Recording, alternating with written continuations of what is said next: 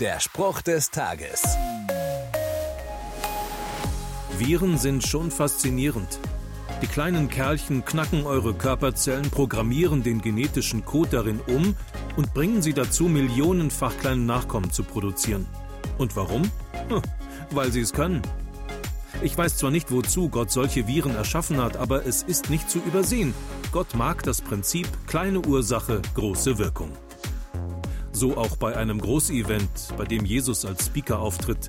Die Menge hat Hunger, Jesus fragt, was so an Essen da ist. Die Jünger zeigen auf ein Kind und sagen, hier ist ein kleiner Junge mit fünf Gerstenbroten und zwei Fischen. Doch was nützt uns das bei so vielen Menschen? Tja, ein kleiner Junge, wenig Brote, aber Jesus lässt das wenige Essen, das er hat, in 0, nix viral gehen und alle werden satt. Weil er es kann.